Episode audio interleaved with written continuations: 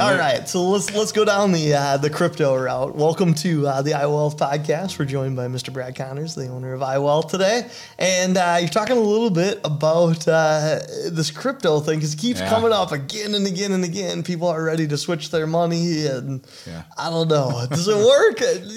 Fill me in. Te- Yeah. Teach me. Yeah. So first of all, we can't sell crypto to clients. We've had clients call in and say, "Hey, can we buy Bitcoin or whatever?" And we can't sell it.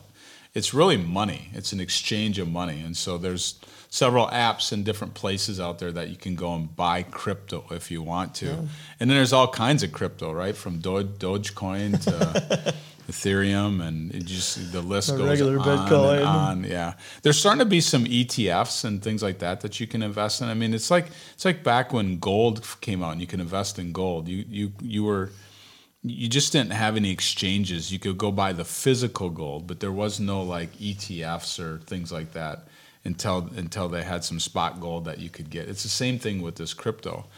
But what's interesting is what what people don't understand is when they buy crypto, the government now is asking them if they bought crypto. You're signing up for a lot of rigmarole on your financials, right? You could be. You, You could be. Right. And because so it sets off a red flag. Yeah, and again, I'm no crypto, crypto expert, but what's gone on is that it's went all the way up to the Supreme Court, where the IRS has went to these crypto places and said, "Give me your name, address, email address, phone number for these people buying crypto."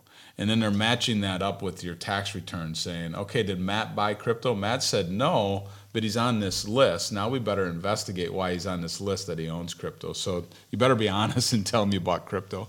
And they've caught people that have bought crypto said they didn't and they've been paying some taxes on it so i'm not quite sure that this whole tax game when i first learned of crypto i thought that that's what it was is there's going to be this tax game where you can exchange and not have to pay taxes on it and stuff like that i don't know if that like if you're going to buy a tesla car with crypto i think they're going to be sales tax on that car Some and that, that kind of thing yeah. what I do believe wholeheartedly is blockchain is here to stay. Yep.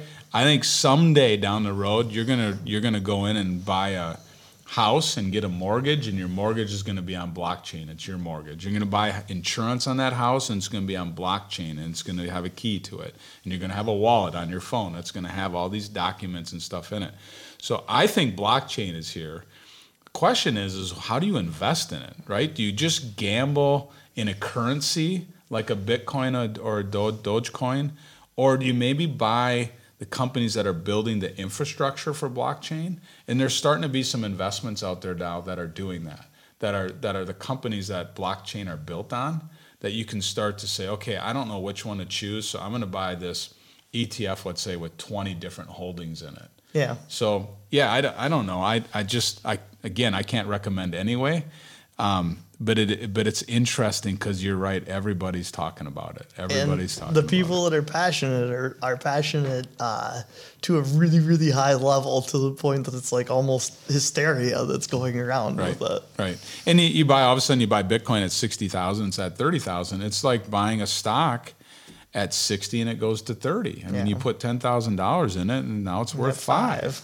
So you know, Bitcoin or any of that crypto can be that volatile, but some form, some fashion is here. It's just how do you, what do you invest in, and how do you hang on to it? if somebody know? wants to learn about those type of options can they come in and sit down with you for a little bit we can have a conversation about it. Again, I can't recommend it, but th- but they need to understand that it's really an exchange of money. You're taking dollars and you're exchanging for Bitcoin. There's been like professional athletes that have taken some money in Bitcoin that Yeah. that, that you can go on Google and read about. Again, what's interesting is all of a sudden, if you take your $10 million this year in Bitcoin at 60,000 Bitcoin, yeah and now it's at 30, I mean, if you took it in dollars, the dollar's not going to fluctuate as much. That much, Right. So do you really want to sell your house, get 400 grand in Bitcoin today, and hopefully it grows to 600 or it's worth 200? I mean, that's the exchange I just don't get. I don't understand that. I understand that you're buying Bitcoin as an investment, like a stock, hoping it goes up. I just don't understand the exchange part yet because it's really volatile, and I don't think I want to sell my house and take it in Bitcoin. You there know? you go Yeah.